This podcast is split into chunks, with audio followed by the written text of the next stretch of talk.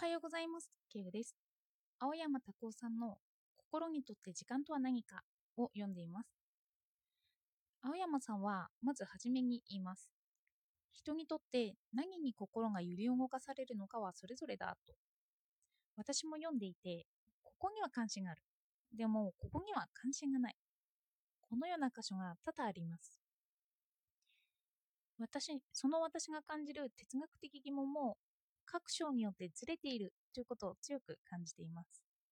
私は未だ時間そのものの謎を謎に思えていない点があるかもしれないなど、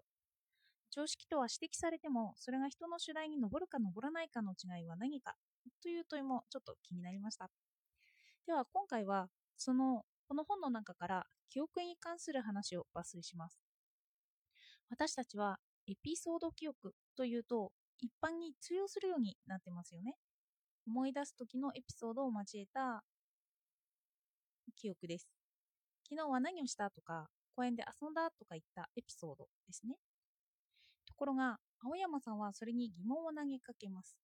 まず問いの出発点としては、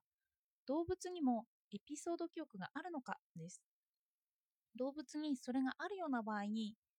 エピソード用記憶と言われています。なぜ用、様というような漢字が一文字入るのか。まずはここからスタートいきスタートしていきます。まず、鳥にとってのエピソード記憶のようなものを提示します。ある実験で、フロリダカキスの習性を述べていました。えっと、事実というか、その前提を述べますね。フロリダカキスは食物を一旦隠しておいて、後でそれを取り出して食べることができる。新鮮な蛾の幼虫を落花生より好んで食べる。落花生より蛾が好きということですね。新鮮でない腐った蛾の幼虫よりは落花生を好んで食べる。腐った蛾よりは落花生が好き。この3つがまずフロリダカキスの習性です。実験では新鮮な蛾の幼虫と落花生とを異なるタイミングでフロリダカキスに隠させて後ほど隠し場所を調べさせることで次の2つの状況を比較したそうです。4時間前に幼虫を隠して5日前に落花生を隠した状況。これが1番。2番が4時間前に落花生を隠して5日前に幼虫を隠した状態。この状態の時にフロリダカキスは1では幼虫の隠し場所を優先的に調べたのに対して2では落花生の隠し場所を優先的に調べたそうです。そしてこの実験結果からフロリダフロリダカキスは食物を隠した場所についての時間的な経過、いつ、どこに、何に関するエピソード記憶のようなものを持っていると解釈されました。ではなぜこの実験解釈でもエピソードのような記憶と言わなければいけないのかエピソード記憶と明確に言えない理由は何か？ということを探っていきます。そこには人が記憶を主観で見ていることと関係していきます。フロリダカキスはそのエピソードのエピソードのような記憶があるけど、その主体が誰か分かっていない可能性がある。または主体を置いているのか分からないといったことが関係してきます。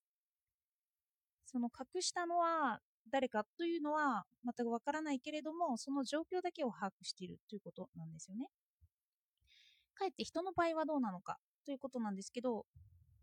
私が冷蔵庫に牛乳と漬物を入れたとします。牛乳は長持ちしないのですぐに飲まなければいけないんですけど、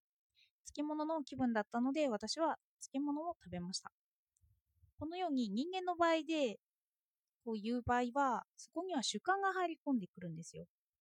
客観的に把握しているエピソード記憶としては、私は賞味期限の違うものを購入しているんですよね。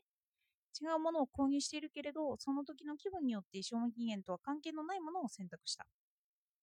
人間が記憶を思い出す時に、私というものは切っても切り離せないものとして記述されています。主語を抜かして書いたとしても、私が記憶を綴っているのならば、それは私の記憶として一般的に把握されます。私が食べたくて食べたという主観的な記憶。私は賞味期限という観点からは動かされずに付き物を食べるのだという客観的に自分の人間性を見た場合のメタ記憶。賞味期限というものが存在しているという客観的な情報の記憶。一つのエピソード記憶に対して私は私は記述できるものを多数持っています。まだ他にも発見するかもしれませんよね。人間はそのように想起するだろうそう思って私たちはエピソード記憶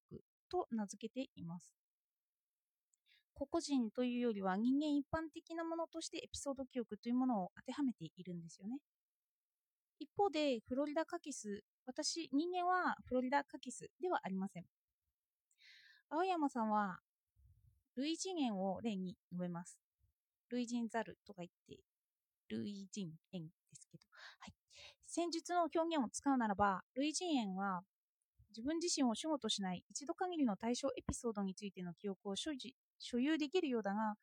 自分自身を守護とするメタエピソードについての記憶を所有できるかどうかはわからないということなんですよね。私たちは人間だから人間のことがわかるとしてエピソード記憶と名付けます。一方で動物の心というのはわからないんですよね。なので、エピソード記憶のように見えるものでも、エピソード用記憶と呼ばなければいけなくなるということなんです。そして、このエピソード記憶に関しては因果関係にまで議論は及びます。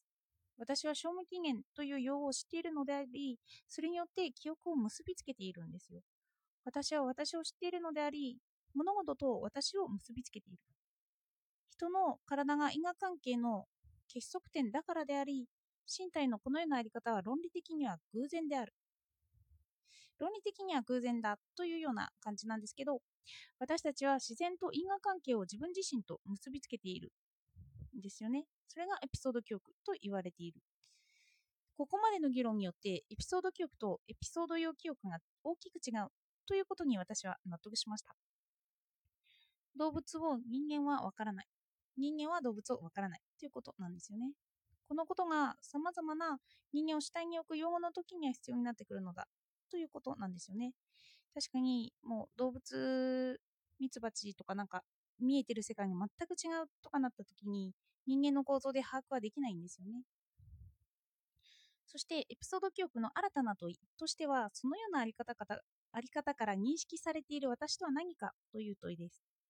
疑問になってくるのは私の体がバラバラに生きて存在していたらというような可能性。